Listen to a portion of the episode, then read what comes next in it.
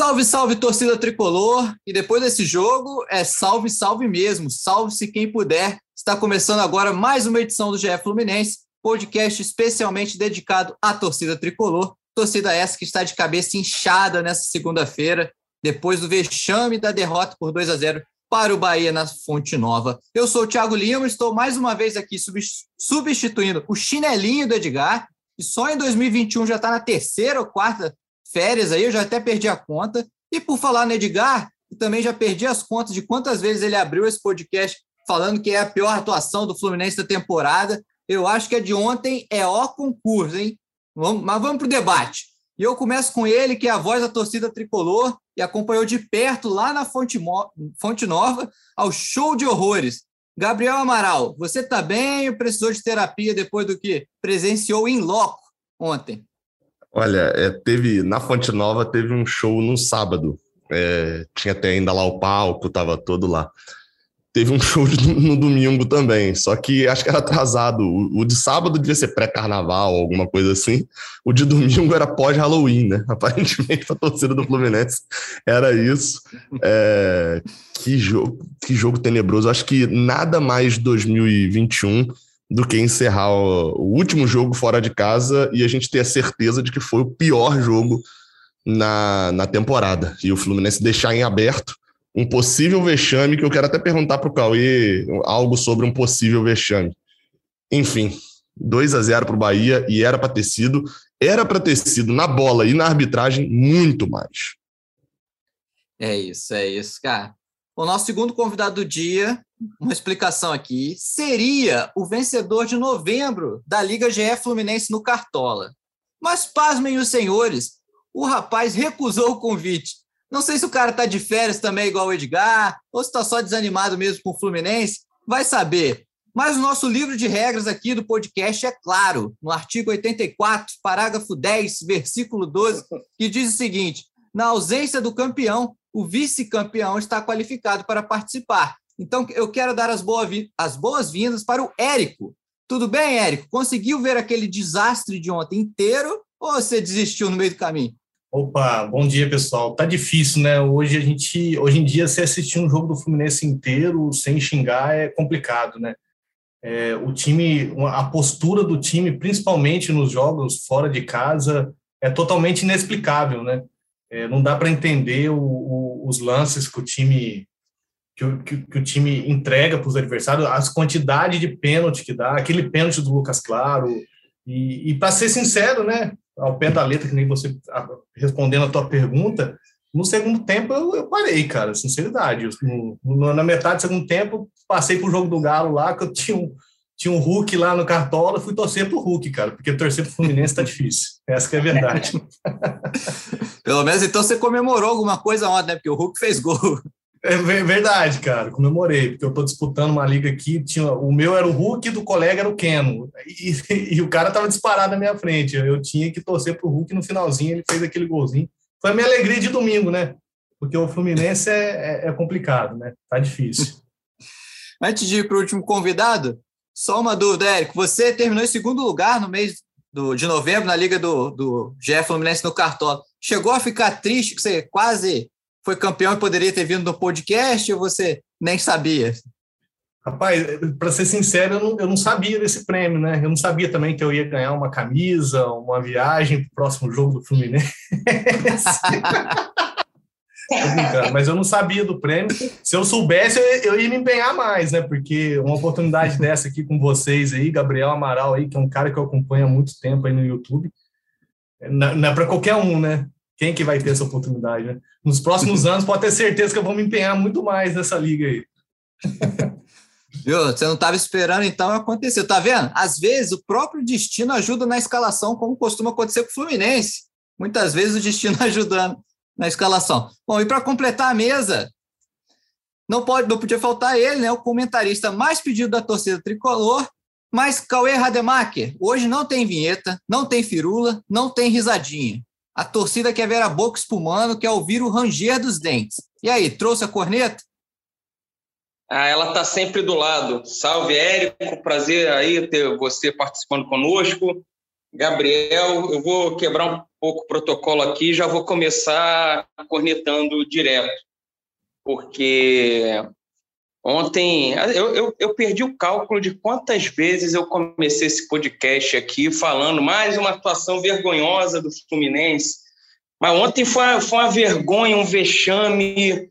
Eu não tenho adjetivos para classificar aquela atuação de ontem. O, a atuação do, do Fluminense contra o Bahia, para mim, foi um reflexo, foi um retrato, um retrato fiel do que foi o Fluminense, o futebol do Fluminense em 2021. Se algum torcedor, por acaso, não, não assistiu a nenhum jogo, sei lá, estava trabalhando embarcado, ficou um ano trabalhando embarcado, não conseguiu ver um jogo. Voltou agora e assistiu o Fluminense Bahia, ele tem o exato retrato do que foi o ano do Fluminense um time que a gente já falou aqui é regular na arte de jogar mal. Seja com Roger Machado, seja com Marcão, é um time que joga mal todos os jogos. A gente outro dia tentou é, é, numerar quantos jogos o Fluminense jogou bem no ano. A gente chegou a cinco ou seis jogos no ano. Isso numa temporada inteira de 60, 70 jogos, sei lá quantos jogos o Fluminense fez no ano. Foram uns seis bons jogos, assim, do início ao fim, que deu uma esperança para a torcida. Esse jogo contra o Bahia, ele, ele, a atuação é, é patética de todo o time. Pênalti é um retrato de todos os pênaltis que o Fluminense fez no ano.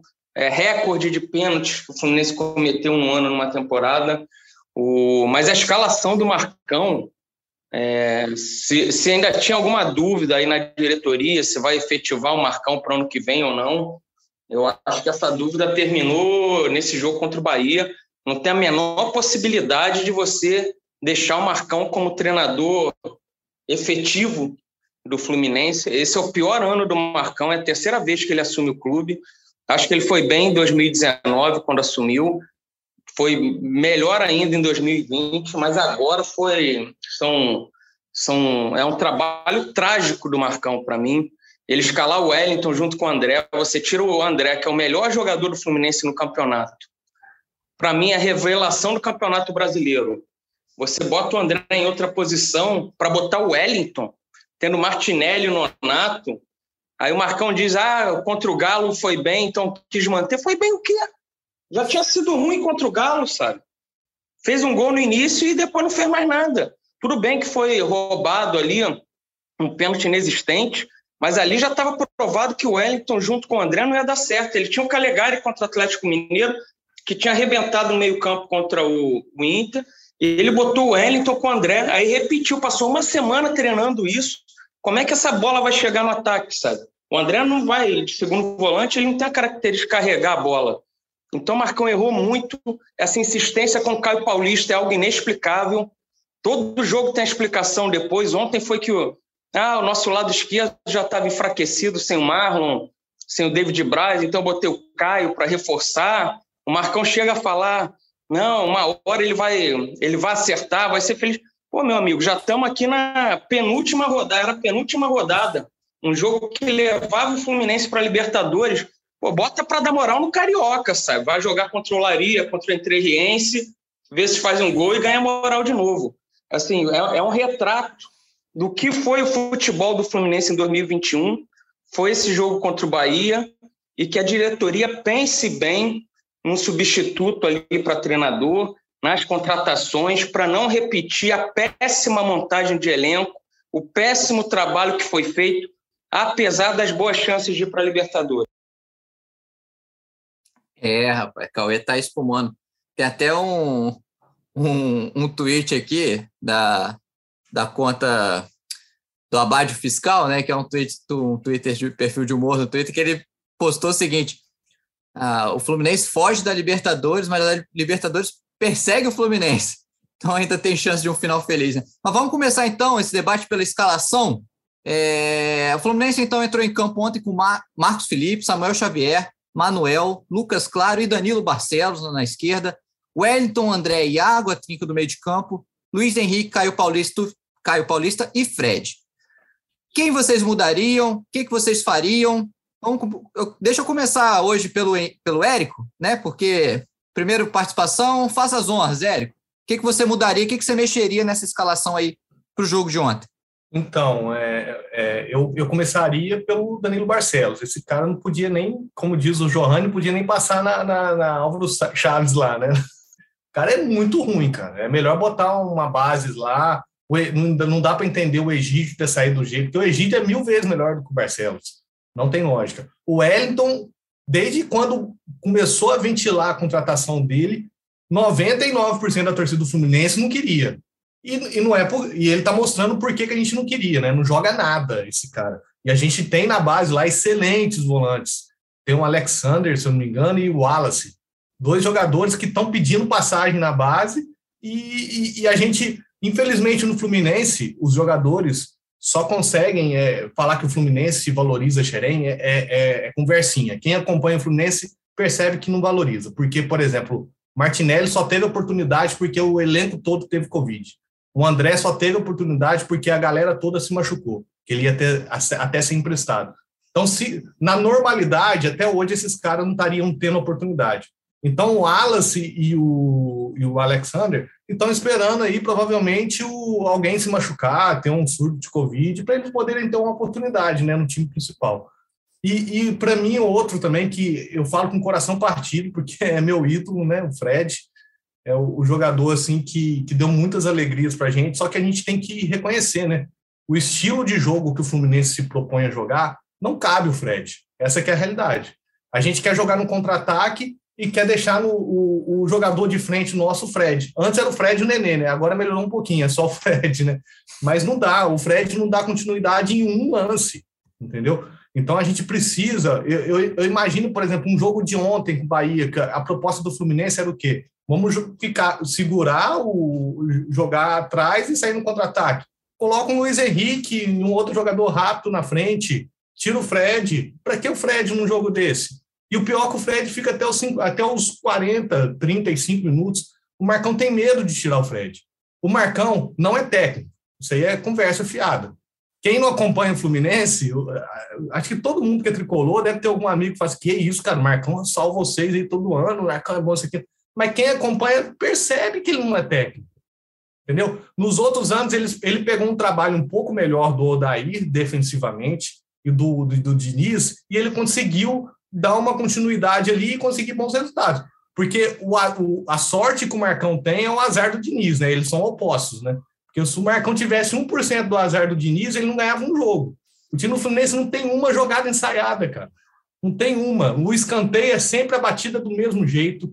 As faltas do lado é sempre do mesmo jeito, não, não tem triangulação, não tem. O Marcos Felipe, quando o, o time está sendo pressionado, aí a bola sobra para o Marcos Felipe, ele pega a bola ele olha para frente. Aí ele sempre atrasa o jogo, porque não tem uma jogada ensaiada, um jogador de velocidade, assim, num, num determinada faixa do campo ali, que ele consiga tocar para o cara e o cara iniciar uma jogada. Realmente é, é um horror, cara. O Marcão, ele nunca foi técnico de nada, nunca ganhou nem sub-17, sub-11, nada. Não dá para entender. O Fluminense não é um clube que tem que para colocar um, um, um treinador para ver se ele dá certo ou não. A gente tem que colocar jogador, treinador consagrado, cara. Treinador que a gente já sabe que é bom.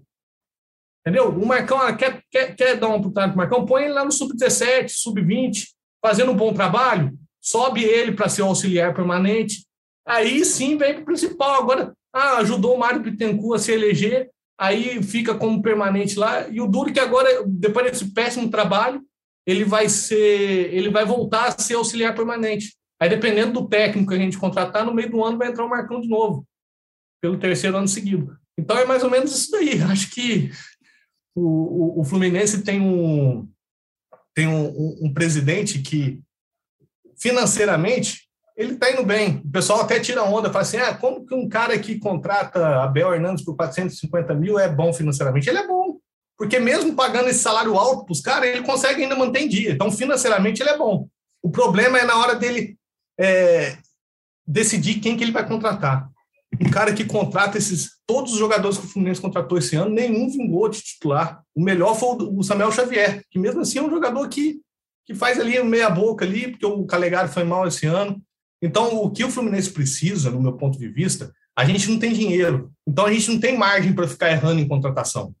Então, um pouquinho que a gente tem, a gente não pode pegar 500 mil e gastar num jogador de 38 anos. A gente tem que pegar o um pouquinho que a gente tem, colocar os scouts no Brasil todo e começar a trazer jogador aí barato e bom, né? Por que, que o Flamengo hoje em dia aí é o jogador que mais revela é, jogador aí, vende jogador para cacete? A divisão de base do Flamengo melhorou muito nos últimos anos, porque o Flamengo investiu alto em, em, em colocar olheiro no, no Brasil inteiro e, e, investir gastando, né, contratando mesmo, né? Porque você tem que ter dinheiro também para tirar um jogador da base lá de um clube e trazer para cá. Eu acho que é muito mais fácil o Fluminense investir nisso do que querer investir depois, que o jogador já fica caro, já fica caro, né? Então é, é mandar o scout todo, todo embora, né, cara? Porque um scout que contrata o Wellington, Danilo Barcelos, é, agora está indicando aí o Felipe Melo, que vai ser pauta aqui também, né? E Caio Paulista, 8 milhões. Esse tipo de scout aí a gente não precisa, tá, tá, para fundar o Fluminense, né, cara?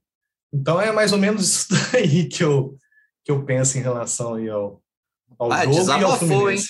Hein? É. Parece eu, vou, eu vou até embora aqui, ele já falou tudo que faltou, então vou, eu vou encerrar minha participação aqui. Temos dois Cauê Rademarques hoje no programa. e eu passo a bola então. Gabriel, concorda? O que, que você pode falar aí da, da escalação? O que, que você faria diferente? De escalação.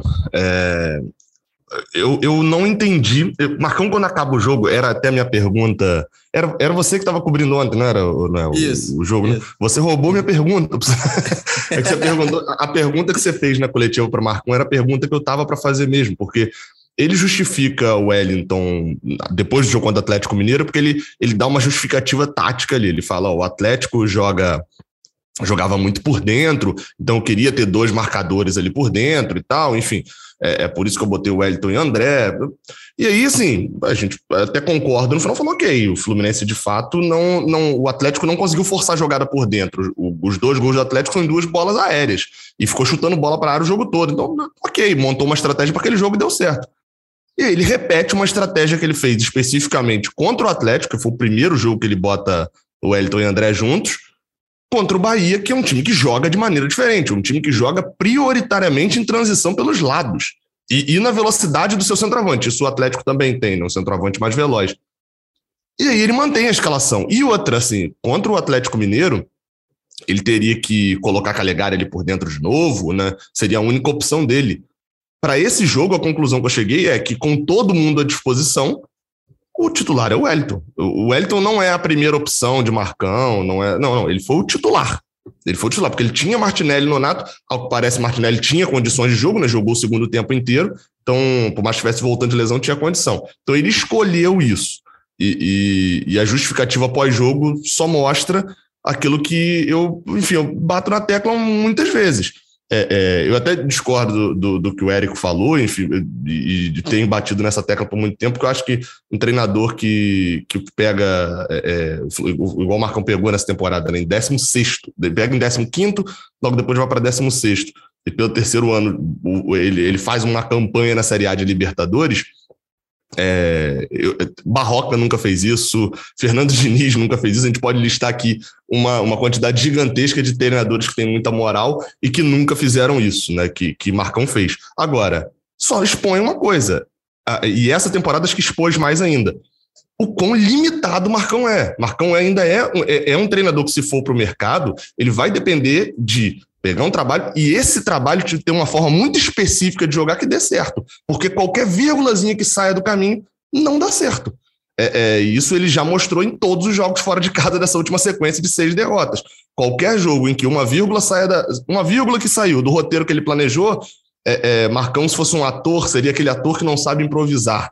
Né? Qualquer vírgula que desviou do caminho, ele, pum, não sabe fazer voltar para o jogo. Tanto que a única virada do Fluminense sob o comando dele é contra o Palmeiras num jogo em que o Fluminense vai para o vestiário perdendo e com 30 segundos, num chute que a bola desvia e encobre o goleiro num, acidente, ele consegue achar um empate. E aí, obviamente, o jogo muda de figura. Então, é, é, é limitadíssimo e, obviamente, não é o treinador ideal para o Fluminense. Mas dentro disso tudo que eu falei sobre escalação, o, é engraçado que o pior problema não foi o Wellington nesse jogo. Até, é, é, mais uma vez, né, acho que deve ser a quarta vez que a gente está falando isso daqui. Óbvio que não é porque não foi o problema que deveria ter sido titular. Provavelmente se o Fluminense tem é, é, Calegari, Martinelli ou Nonato, qualquer um dos três ali ao lado de André, e André na sua, na sua posição correta, é, a gente deveria ter um desempenho um pouco melhor, com certeza teria. O jogo poderia ser diferente, poderia ter um desempenho melhor e ser 4 a 0 Bahia. Também, enfim, não era o, o, o provável a se acontecer. O maior problema foi. A gente viu assim, e eu fiquei muito preocupado com as reações pós-jogo. Porque, óbvio, né? Lucas Claro entregou dois gols. É inexplicável o braço que ele sobe para o alto no primeiro gol.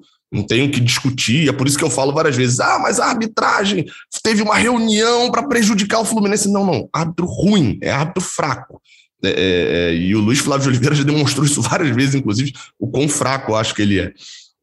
é enfim, e, e, um erro absurdo é, no, no, primeiro lance, né? Do, que era para ter tido mais um pênalti para o Bahia, inclusive, o primeiro lance lá do Caio Paulista não deu pênalti, aí vem o segundo, o Lucas Claro erra, bem depois outro lance para Lucas Claro errar, e foram os dois gols do Bahia, mata o jogo ali logo no início do, do, no final do primeiro tempo. E assim, pode falar disso, ah, Marcos Felipe não pega pênalti, pô, mas assim, a obrigação de fazer o pênalti é dos atacantes, óbvio, tem, tem um problema ali. Na, na, temporada que a gente faz mais pênaltis na, no Brasileirão, é justamente a temporada em que a gente tem um goleiro que não é pegador de pênalti, né? Que tem, esse, tem essa deficiência. Mas assim, até o pênalti era uns 3, 4 a 0 para o Bahia também, se não fosse Marcos Felipe. Foi um desempenho assim terrível. E, e pós-jogo, a mensagem que Iago postou lá no, no Instagram dele deixou relativamente preocupado, assim, um pouco preocupado. É, porque quando você. É, e o Noel estava na coletiva também, a coletiva atrasou muito. Foram. Acho que eu nunca peguei uma coletiva assim nesse Brasileirão de, de atrasar tanto, assim, 50 minutos para ter a coletiva. Ou seja, porque estava tendo conversas no vestiário. E nessas conversas ali, 50 minutos, depois você vê, já tinha visto a entrevista de Fred no, no intervalo, falando também que tá, essa postura estava errada, etc. Aí você vê no final do jogo, depois do jogo, Iago Felipe postando story, colocando lá, falando: opa, é, é, é, desculpa, a gente não fez jus à camisa, não jogamos nada, não fizemos nada durante 90 minutos. Assim, por um lado, eu acho legal o reconhecimento de, cara, a, a gente sabe que a gente foi muito mal e não fez nada. Por outro lado, me soa até como uma é, é, é, uma conformidade ali, meio que conformada, a gente não fez nada, mas vai brigar em casa. É, agora, só para fechar rapidinho sobre Libertadores e sobre cálculo, o mais incrível é, é que o Fluminense está disputando com outros times ruins. Vamos ser sinceros aqui, cinco times merecem ir para Libertadores. A Vera. Atlético Mineiro, Flamengo, Palmeiras, Fortaleza e Corinthians. O Atlético Paranaense vai pela Sul-Americana, né? Mas pelo Brasileirão, Brasileirão são esses cinco times. Porque a reta final de Bragantino, Fluminense, América Mineiro, e, e, é engraçado porque na última rodada ainda pode chegar Atlético Goianiense, Ceará, Santos, Internacional e São Paulo com chance de Libertadores. O São Paulo, o São Paulo tá, tá com risco de rebaixamento e Libertadores nesse momento. Tudo depende do jogo dele nessa segunda-feira.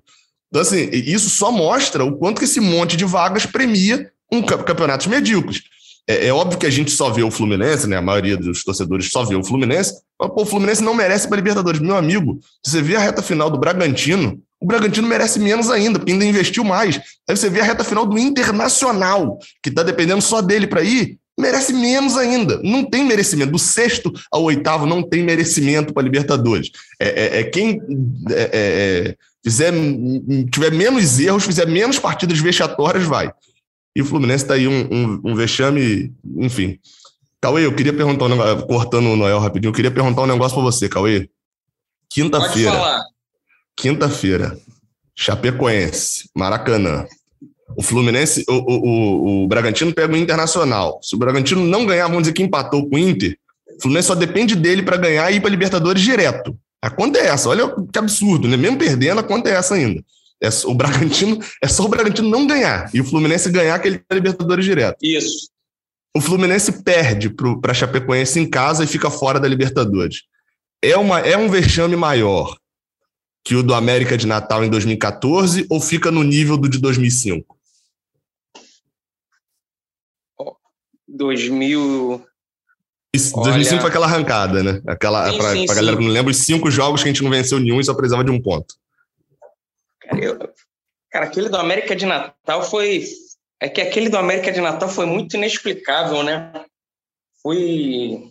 do nada o time vinha jogando bem naquele momento ali com o Cristóvão, né? Batendo todo mundo, ganhou de 3 a 0 daquele América de Natal. Sei lá, pelo, pelo calor do momento, eu diria que esse agora, pela Chapecoense, ter a pior campanha da história, ou, ou, a segunda pior, acho que é a pior, né? História do, dos pontos corridos. É, é Hoje é pior, né? Uma, eu acho que é pior, superou a América de Natal, né? Se ganhar o Fluminense, não é. Aí faz 18, é. faz 19 passa a América. É, é, por isso, Gabriel, que eu digo: esse é o jogo mais importante da história do, do Fluminense. Esse, esse jogo é divisor de águas para 2022. Mas fora de brincadeira, o, é óbvio, vai ser aquela retranca da Chapecoense, né?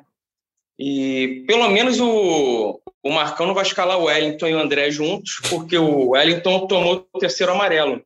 Então, torcer para o André, que saiu sentindo dores na perna, não tenha nada, possa jogar. Que jogue um segundo volante ali com ele, Martinelli ou Nonato, que seja. E, e um meia, né? É um jogo que o Fluminense vai precisar ter passes ali para para furar a defesa, de repente um Casares. Gabriel Teixeira não volta, né? O Gabriel Teixeira também está se machucando muito.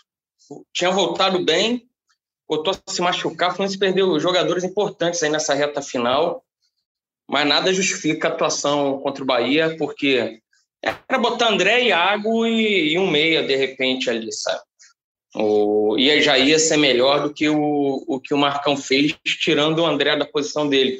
Não, o Wellington falhou no, nos gols, mas o Wellington não vai passar disso, de uma atuação nota 5, 5,5, 6, quem sabe. Mas aí você tira o André da sua posição, sabe? O, o Roger Flores estava comentando o jogo na, na Globo e ele já tinha comentado o Fluminense Atlético Mineiro.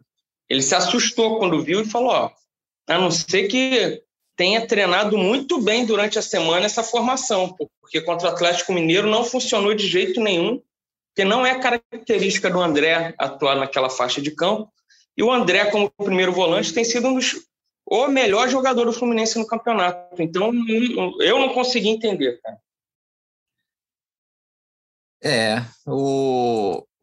vocês falaram do Gabriel citou 2005, achei até, Gabriel, que você ia falar da, do Fluminense Paulista de Jundiaí na hora da comparação, achei que era essa comparação. Mas ali é a final, né? Brasil. É. Ali era a final, o Paulista já estava na final. Agora, o 2005 é. da. O América de Natal não dava, né? É inacreditável. Eu acho que talvez é, é, o América de Natal seja o maior vexame e, e essa seria uma maior pipocada do, do Fluminense, se não for para Libertadores com esse jogo com a Chape em casa. É para traumatizar torcedor durante um bom tempo. Será, seria, será vergonhoso mesmo. Mas só para quem não viu, né? O Gabriel Amaral citou a postagem do Iago na internet. Quem não viu, o Iago postou uma foto e, e postou essa legenda aqui, ó. Não fizemos jus à camisa que vestimos. Um jogo para esquecer. Lamentamos muito o resultado, não fizemos nada durante 90 minutos. Mas a tabela nos, nos deu esperança de uma classificação direta na quinta. Em casa somos fortes e esperamos conseguir essa vaga.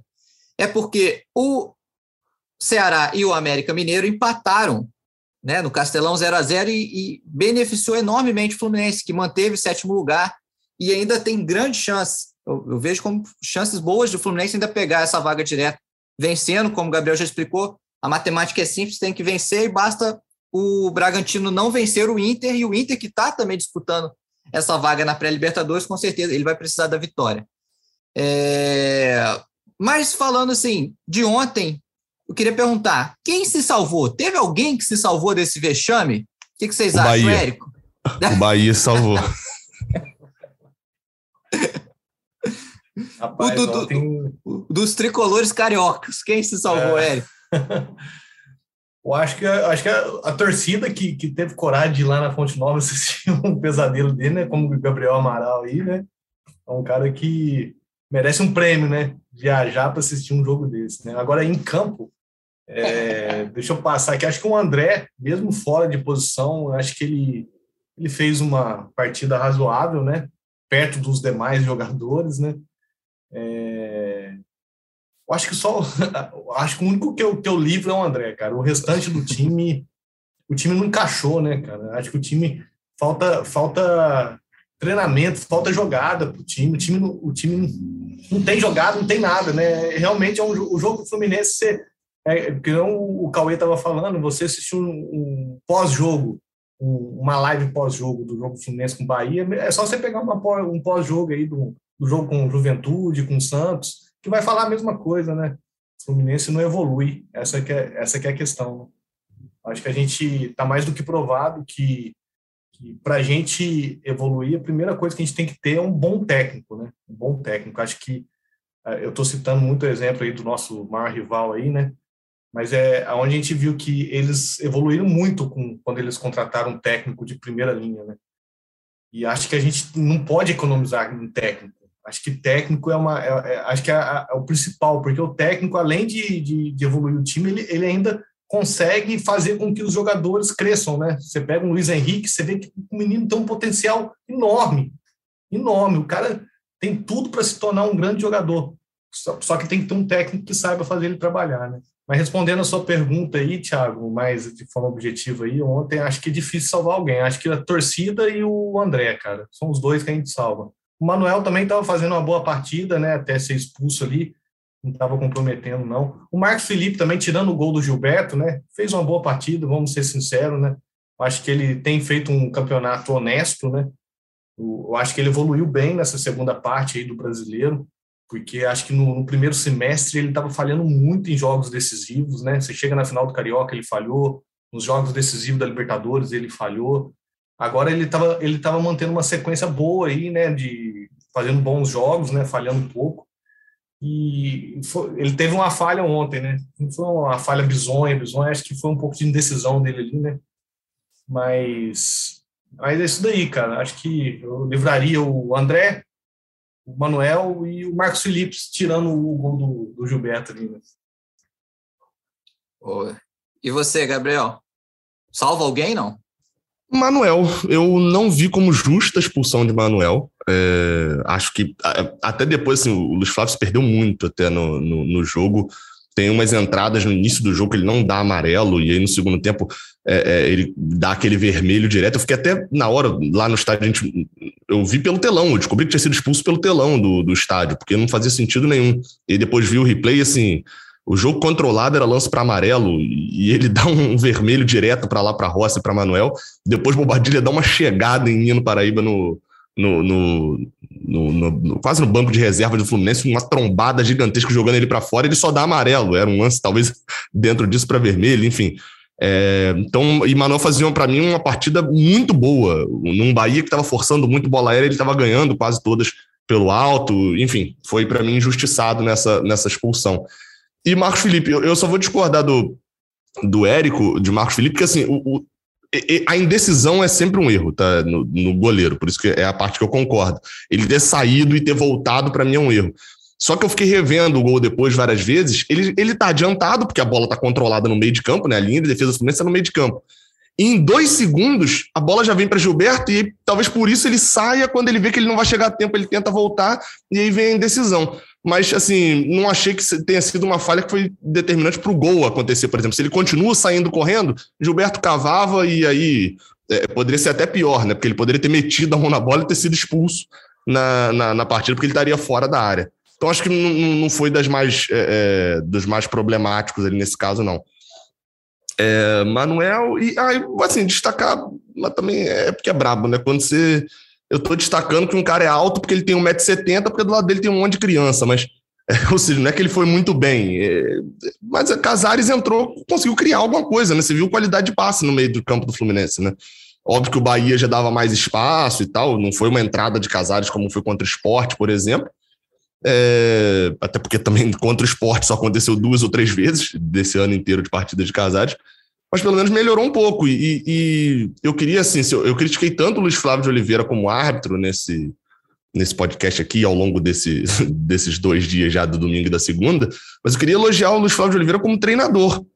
Porque a gente vai poder ver na quinta-feira, ele, ele, barrou, né? O Wellington barrou Fred para o jogo de quinta, estão fora da partida com o terceiro cartão amarelo, e a gente vai, assim, vai ter que ver um Fluminense diferente. É, provavelmente ele vai colocar André e Martinelli né, de, de titular e, e, no ataque deve ser Bobadilha mesmo. Mas assim, pelo menos já viu alguma coisa diferente. Faltou só para o Luiz Flávio de Oliveira ele achar uma expulsão de Caio Paulista.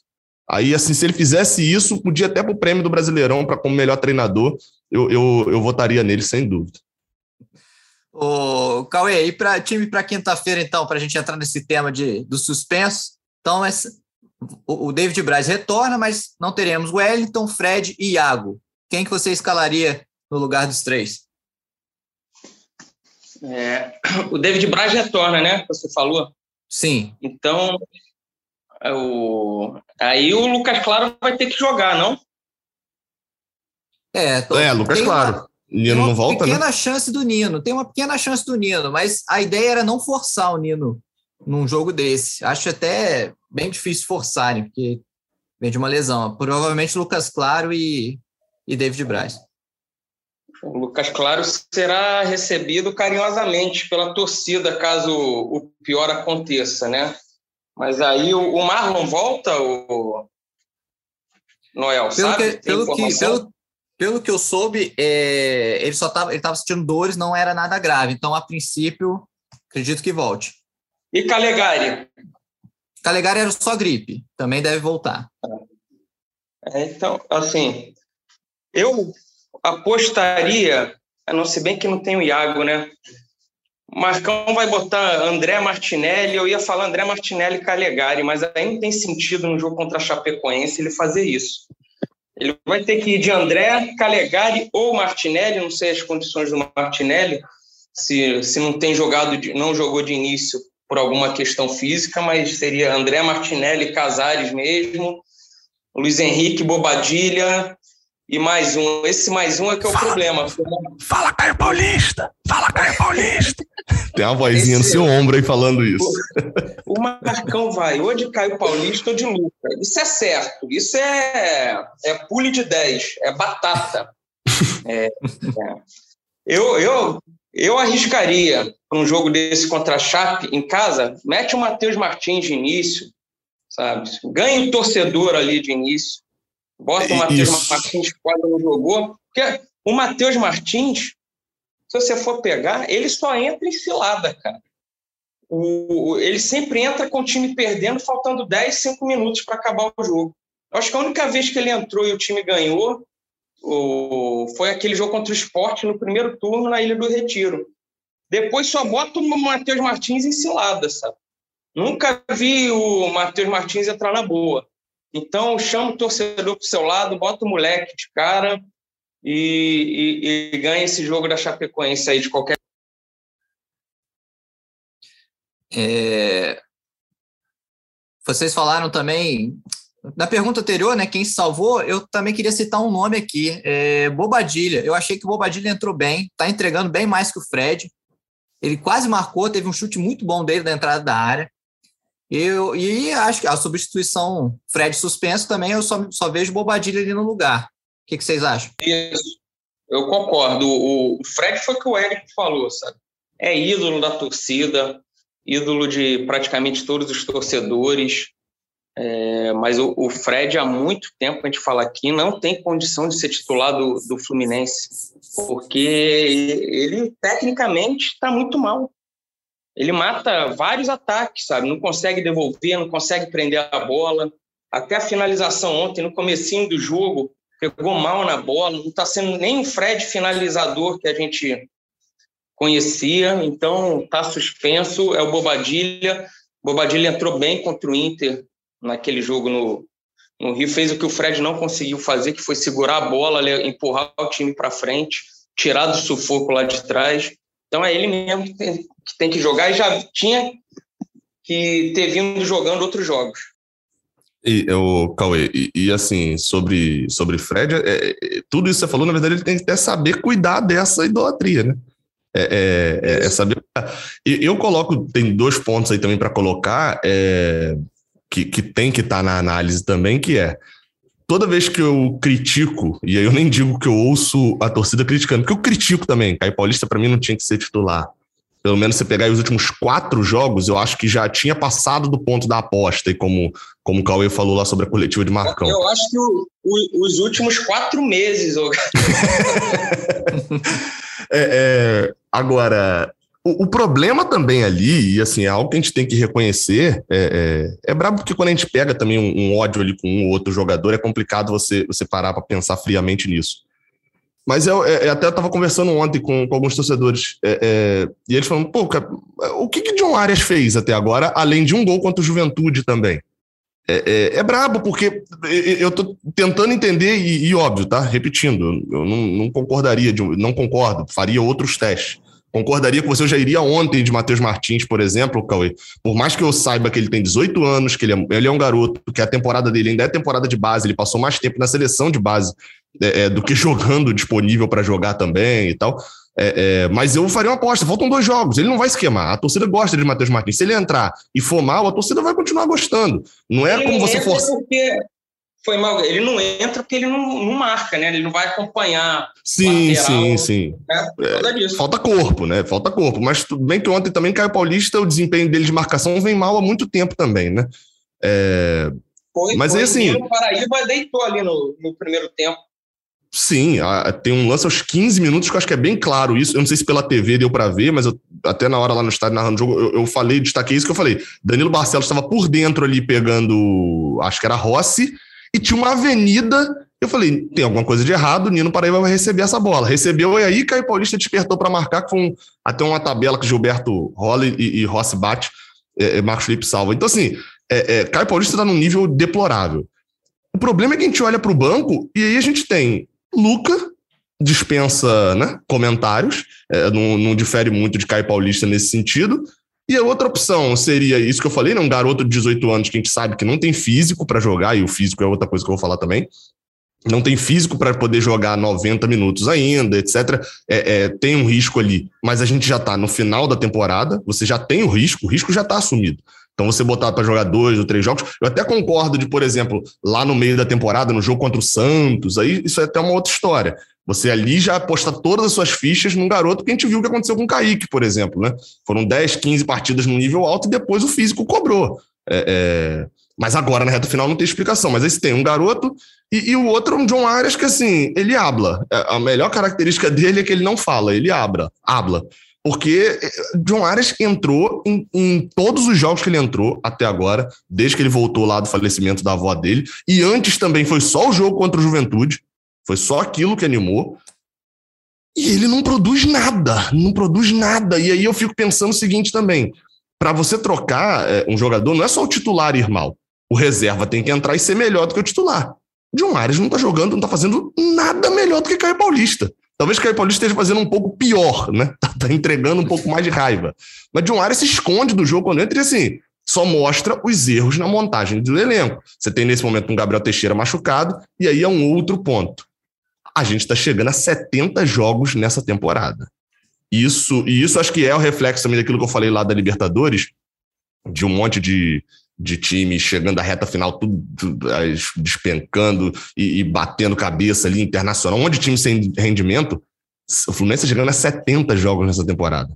É, é, Iago Felipe, se eu não me engano, está chegando a 72 no ano. São, o Fluminense vai fechar o ano com 80 jogos. Isso é desumano, assim. Essa temporada foi desumana e não é à toa. Não é, ai, olha, o problema dos jogadores fluminenses sem físico. Não, o que a gente mais viu esse ano não foi nem a questão da idade, né? Que a gente brinca muito.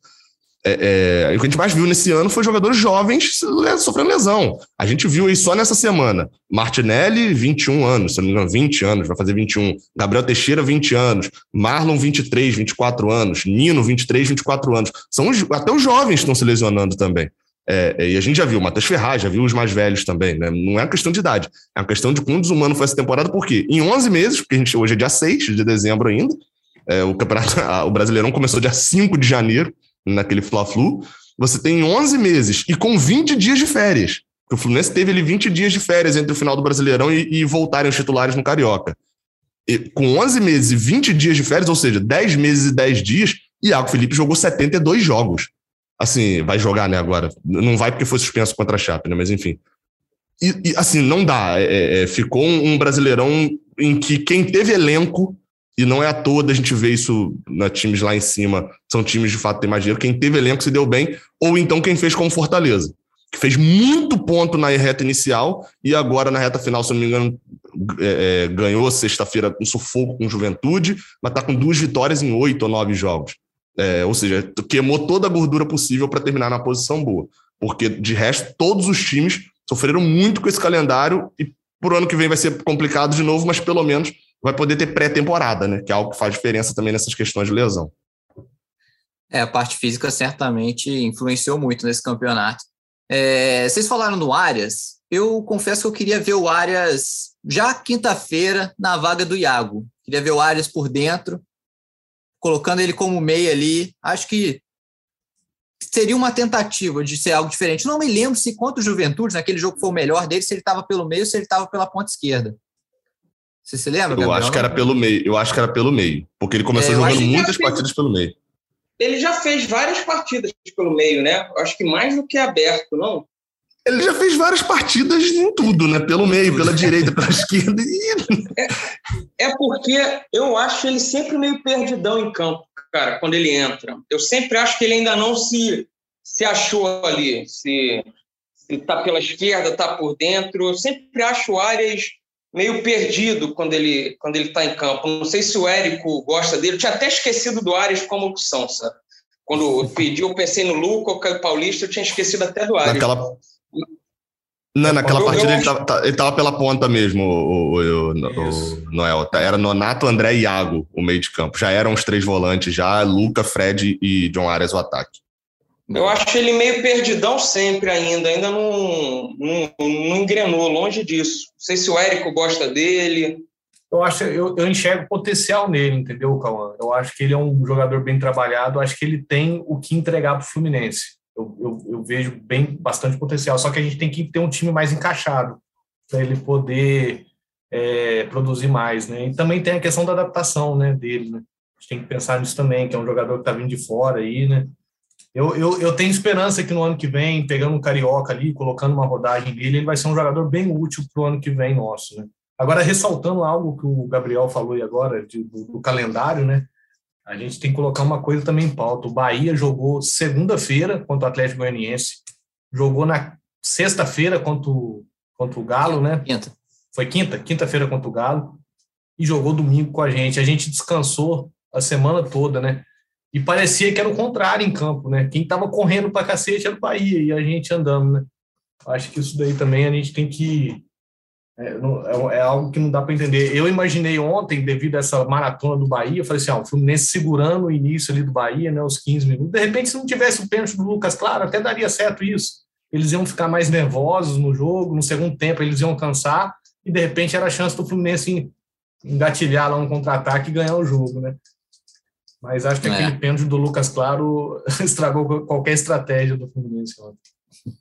Só falar, vocês falaram do Arias, a gente estava falando do Arias, é, eu sei que a morte da avó dele abalou muito ele psicologicamente. Era, ele tinha a avó como uma mãe, de fato era a mãe dele, a avó. E ele, quando ele soube da notícia no CT, ele estava para treinar, ele ficou maluco. Ele ficou correndo de um lado para o outro, gritando. Pra vocês terem noção de como isso abalou ele emocionalmente. É, não sei se ele já se recuperou. De fato é que desde então, né, ele ainda não voltou a fazer uma boa apresentação mas pode ser também por ordens táticas, não está encaixando. A gente tem que ver isso para o ano que vem. Bom, então vamos falar um pouquinho de Felipe Melo, o tema aí do, da semana. Não sei se Felipe Melo tivesse em campo ontem, ele teria dado uns tapas nos jogadores, Cauê. Que que você fala aí? O que, que você acha dessa contratação? Eu acho que quem era contra depois do jogo contra o Bahia vai, vai buscá-lo no aeroporto, carregar no ombro botar boné da Yang, da Força Flu, vai. Agora, fora de brincadeira, é... é... assim, tecnicamente eu acho, eu não acho ruim não. Eu acho uma boa contratação para jogar um ano de contrato. Ele, eu conversei até, eu tenho alguns amigos palmeirenses. Eu morei um ano em São Paulo já na minha vida, trabalho, fiz amigos palmeirenses, tenho um, cunhado que é palmeirense. Eu fui perguntar para eles: vem cá, se o, Felipe Melo vier mesmo Fluminense, o que, que você acha? Todos, eu falei com cinco ou seis palmeirenses.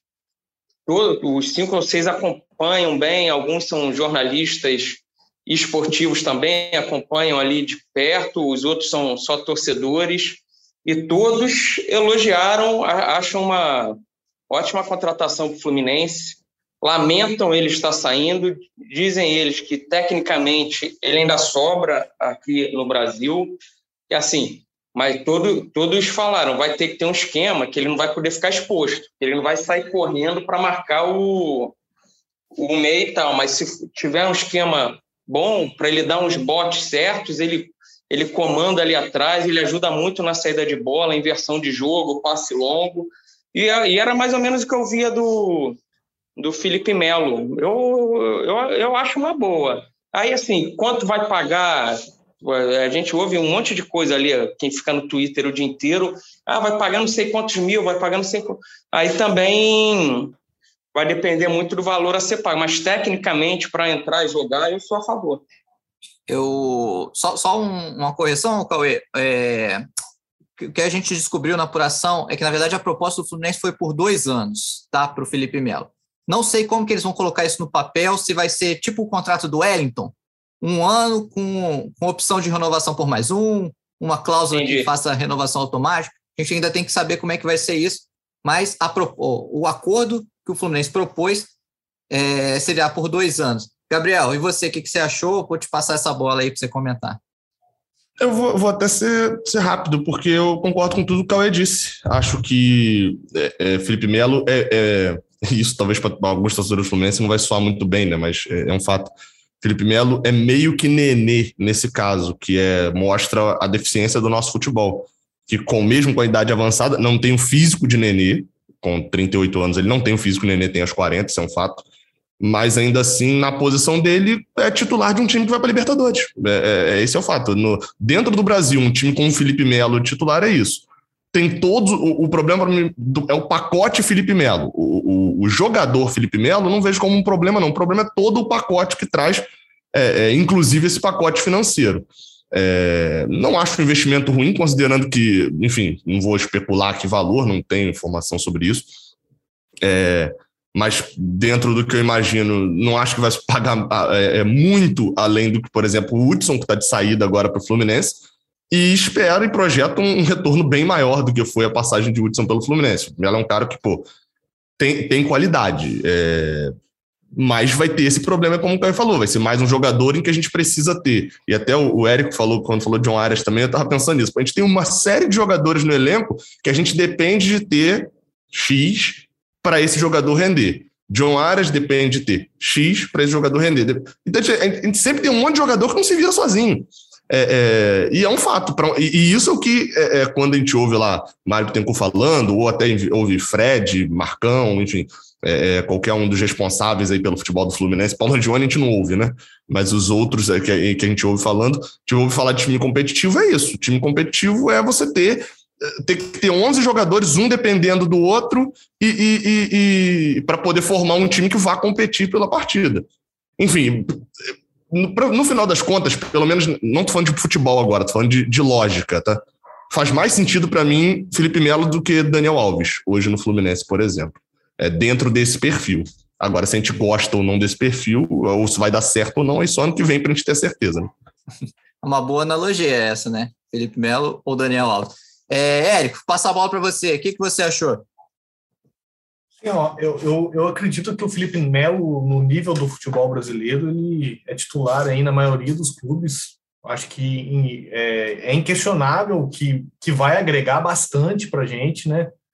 É, o único porém que eu, que, eu, que eu coloco na balança é que é uma posição que a gente não precisava tanto. Acho que a gente poderia gastar esse, esse tiro aí numa posição onde que a gente precisa mais, né? Um, um centroavante, por exemplo, um jogador de lado ali que desequilibre. E, e o outro ponto é, é, o valor que a gente paga por, por ele. Né? O Felipe Melo aí por 300 mil, até 400 mil, beleza, tranquilo. Agora, mais de 500 mil eu já acho que é, que é caro demais. Mas ele é um, é um cara que se cuida. Eu acho que você percebe que o físico dele, assim, ele não vou falar que é igual, né? Porque aquele Zé Roberto que jogou até os 40 anos e o bicho corria mais do que gente de, de 20 anos aí. Eu acho que ele, ele tem um físico legal, acho que ele corre bem, acho que, que ele vai agregar bastante. O que falta para a gente aí agora é, é só ver a questão financeira, né? Para ver se a gente vai gastar só esse tiro, se é o único tiro que a gente tem, ou se a gente tem mais uns três tiros para dar, né? Se a gente tiver mais uns três tiros para dar, tá bom. Espero que agora os, os próximos tiros sejam jogadores mais jovens, né? Jogadores que possam fazer o time correr, né? Porque a gente já tem o Fred, que infelizmente ele não sai, né? Ele vai ser titular absoluto, a gente tem o Felipe Melo. Então a gente tem dois jogadores ali que não, que não são de correria, né? Então a gente tem que ter agora em volta deles é, uma estrutura para poder fazer esses caras renderem, né? Então é mais ou menos essa a minha linha de raciocínio. Bom, chegando aqui em reta final do nosso podcast hoje, galera, eu queria só também falar rapidamente do, do time sub-18 Fluminense, foi campeão do Chile também nesse domingo, foi um torneio, foi o único clube estrangeiro convidado, e é, é a base da geração dos sonhos, né, que foi, ficou conhecido assim, sem os seus astros, né, sem Kaique, sem Metinho, que já foram vendidos, sem Matheus Martins, João Neto, já estão no profissional, e assim, dos, dos moleques que, que eu vejo potencial ali, eu queria destacar o Abner, que foi considerado o melhor jogador do torneio, é um ponta é, ponta direito que é muito ágil, habilidoso, acho que pode dar, dar liga. E tem um meio, um, um, meia, chamado Vinícius Mendes. Ele é baixinho, assim, sabe? Fisicamente lembra até um pouco o Conca, mas eu acho que é um jogador para a torcida ficar de olho. E tem também o Jefté, né? O Jefté já é conhecido da, to da torcida, também fez um bom campeonato. É, não sei se vocês querem comentar alguma coisa sobre esses garotos, algum outro garoto que tenha esteja nesse time. É, eu não, não vi, né, o, o jogo, mas, enfim, é, vale o destaque que você fez de alguns jogadores para as próximas temporadas e é aquele negócio, né? Base é para formar. O título é bom, é bom. A base é para formar jogador. Não importa, é, é, é, eu não quero ser campeão do sub-20, do sub-17. Né? Eu quero que esse jogador suba e, das duas, uma. Ou que ele jogue no Fluminense, como André, como Martinelli, como Luiz Henrique, é, é, como uma série de jogadores estão fazendo, e tragam um título Fluminense, ou que subam para o Fluminense e, e, deixem uma boa quantidade de dinheiro dentro do cofre, como Kaique, Metinho e Zero. Mas base, base é para é formar. Mas eu não vi os jogos, então não tenho nem muito o que, que comentar. Mas vale dizer, Matheus Martins podia estar nesse time, inclusive, né, pela idade. Né? Podia, mas se estivesse lá, aí a torcida ia cair em cima, né? Como é que você está com o jogador que pode estar tá no time profissional? Enfim, antes de encerrar, então, Érico, só conta um pouquinho para a gente sobre você. Você é, é, mora em Macaé, né? Mas você é mineiro, não é isso? Como é que surgiu esse, essa torcida pelo Fluminense? Então, é, eu moro em Macaé, né, eu trabalho aqui desde 2008, né? Eu vim para cá no ano da campanha da Libertadores, pra vocês terem ideia, que é aquele ano maravilhoso nosso lá, né? E eu sou de Minas, sou de Três Corações, sul de Minas, né? A cidade do, do Pelé lá, né? Eu nasci lá e depois eu me formei e fui trabalhar. Daí trabalhei em Brasília, trabalhei em Goiânia, Maringá e agora eu tô aqui em Macaé, né? E todo, todo lugar que eu fui levando essa paixão aqui do, do Fluminense, né? E tem locais que não tem muito, né, tricolor, né? Então, às vezes, o pessoal me conhece muito, então, por, por, pelo fato de eu ser tricolor, né? Então, sempre quando tem jogo do Fluminense assim, muita gente assim desses locais assim, tipo Goiânia, não tinha quase ninguém, né? Hoje tem o Johan lá que representa o Fluminense lá, mas na época que eu morei em Goiânia lá, não, não, conheci, não conhecia ninguém de tricolor. Teve até um fato, né, naquele, aquela final da Copa do Brasil contra o Figueirense, eu, a gente saiu de uma excursão de Brasília Aí foi eu e, um, e, mais dois colegas lá de Goiânia, fomos para Brasília, pegamos uma van, viemos, assistimos aquele 1 a 1 com o Figueirense, gol do Thiago Neves no finalzinho. Depois voltamos depois do jogo, rapaz do céu, cada loucura. E Maringá também, lá só torcedor de time de São Paulo, né? Então, até hoje o pessoal lá brinca comigo, negócio do Fluminense. E Três Corações tem pouco, né? Não é igual com a Xambu, né? A terra do Cauã lá. Não, não, não tem muitos tricolor lá. lá em Três Corações. A Xambu, a, a torcida tricolor manda na cidade. Só tem Fluminense. é. Santa Rita Sapucaí, que eu estudei lá também, é, na faculdade eu sempre jogava bola com a camisa tricolor, tipo essa daqui. É, acho que o pessoal não está vendo, é a camisa tricolor mesmo do Fluminense. E, e, o pessoal sempre fala: não, Érico, tricolor, goleiro tricolor, eu sou goleiro, né? Igual o Gabriel Amaral. também. e, e, e, a minha paixão pelo Fluminense é do meu pai, cara. Meu pai, acho que lá no sul de Minas, uma coisa importante, né, para vocês aqui, de repente do Rio, não sabe, de repente o Cauê vai saber, né? Lá no, sul, lá no sul de Minas, no passado, a única forma que a gente tinha para poder acompanhar futebol era a Rádio Globo, né? Então, dava umas seis horas da tarde, a gente ligava o radinho lá e ficava acompanhando os programas esportivos, né? Quase todo mundo é time, torce para time do Rio lá, né? Isso. É, no, no Eu acho que é por isso é... também, né? O, o fato do, do, do, alcance do rádio chegar lá com meu pai virou tricolor. Eu acho que é isso. E você, nessa última rodada, escalaria alguém do Fluminense no Cartola? Rapaz, Antes a Chapecoense em casa? Contra a Chapecoense? Não, contra Boa a Chapecoense... Pergunta. Não, contra a Chapecoense dá para escalar sim, cara. Dá para colocar aí um zagueiro, um goleiro, de repente. Eu acho que a gente não vai tomar gol da Chapecoense, não, cara. Entendeu? Eu acho que dá. E outro, uma aposta boa aí, eu não posso apostar porque eu tô mais ou menos bem nas ligas, não posso fazer aposta. Mas vou dar uma dica aí para os meus rivais aí. Bobadilha, eu acho que é ele vai fazer o gol nesse jogo. Eu tô com essa, essa impressão, porque ele tá entrando bem todos os jogos. Eu acho que ele vai ser o, o cara do Fluminense nesse jogo aí, né? Boa dica, hein? Vou escalar Bobadilha. Se der errado, cobrarei o Érico um chopp depois. É, então é isso, galera. Vamos chegando ao fim aqui. Despedir de vocês. Gabriel, valeu pela participação. Vai estar no Maraca na quinta? Vou estar, né? Tem que fechar o ano no Maracanã. 23 ou 24 jogos do Brasileirão. Vamos pelo menos ver se a gente sai alegre da, do Maracanã. Ano passado a gente não pôde comemorar né, uma vaga na Libertadores, etc. Não pôde comemorar aquele último jogo do ano com Fortaleza. Ver se pelo menos a gente ganha e comemora é, é, uma vaguinha na Libertadores, tomara direta, né? Não quero, eu não quero jogar mais. Fluminense, entenda, sem mata-matas em fevereiro, tá? Por favor. Valeu. Valeu, Gabriel. E você, Cauê, vai no Maraca na quinta ou não? É que eu rasguei meu ingresso depois de, do jogo contra o, contra o Bahia. E eu só vou de setor sul, então tá esgotada, eu não, eu não vou conseguir entrar. Mas vai ser 3 a 0 Fluminense. Boa. Érico, obrigado tá, pela participação. Deixa aí o recado também para a torcida. Beleza. E quarta, quinta-feira eu tô lá no Maraca, hein? Já tá com a leste garantida. Eu com a minha, com esposa botafoguense, vou levar ela com o Maracanã cheio de repente vai ser um momento ali da transformação dela para virar tricolor também, né? E eu queria mandar um abraço aqui para o colega aí flamenguista, Cláudio, Claudinho da Petrobras, a gente fez uma aposta aí, quem ficar na frente do Cartola vai vestir a camisa do, do rival e vai mandar uma foto a, vestindo a camisa, né? E eu tô com 50 pontos na frente dele, tá praticamente garantido selada a vitória, né? E no final do ano vai ter muito memezinho aí com a foto dele aí, com a camisa tricolor aí, né? Claudinho só vira se botar o Bobadilha capitão. Senão já era pro Claudinho. Tô dando a dica para ele, hein? Eu vou falar do podcast e vou falar assim, ó, ouve a partir da dica. Aí no finalzinho tem uma mensagenzinha para você lá. É a chance dele me passar, hein? Então é isso, galera. A gente volta na quinta-feira para falar tudo de Fluminense Chapecoense e o final feliz ou não pela Libertadores. Como a nossa editora Juliana Sar também está de férias na chinelagem igual Edgar, Hoje esse podcast tem a edição de Marcos Portuga e a coordenação de Rafael Barros e a gerência de André Amaral. Um abraço para todo mundo. Tchau. O Austin para bola, o Austin de pé direito.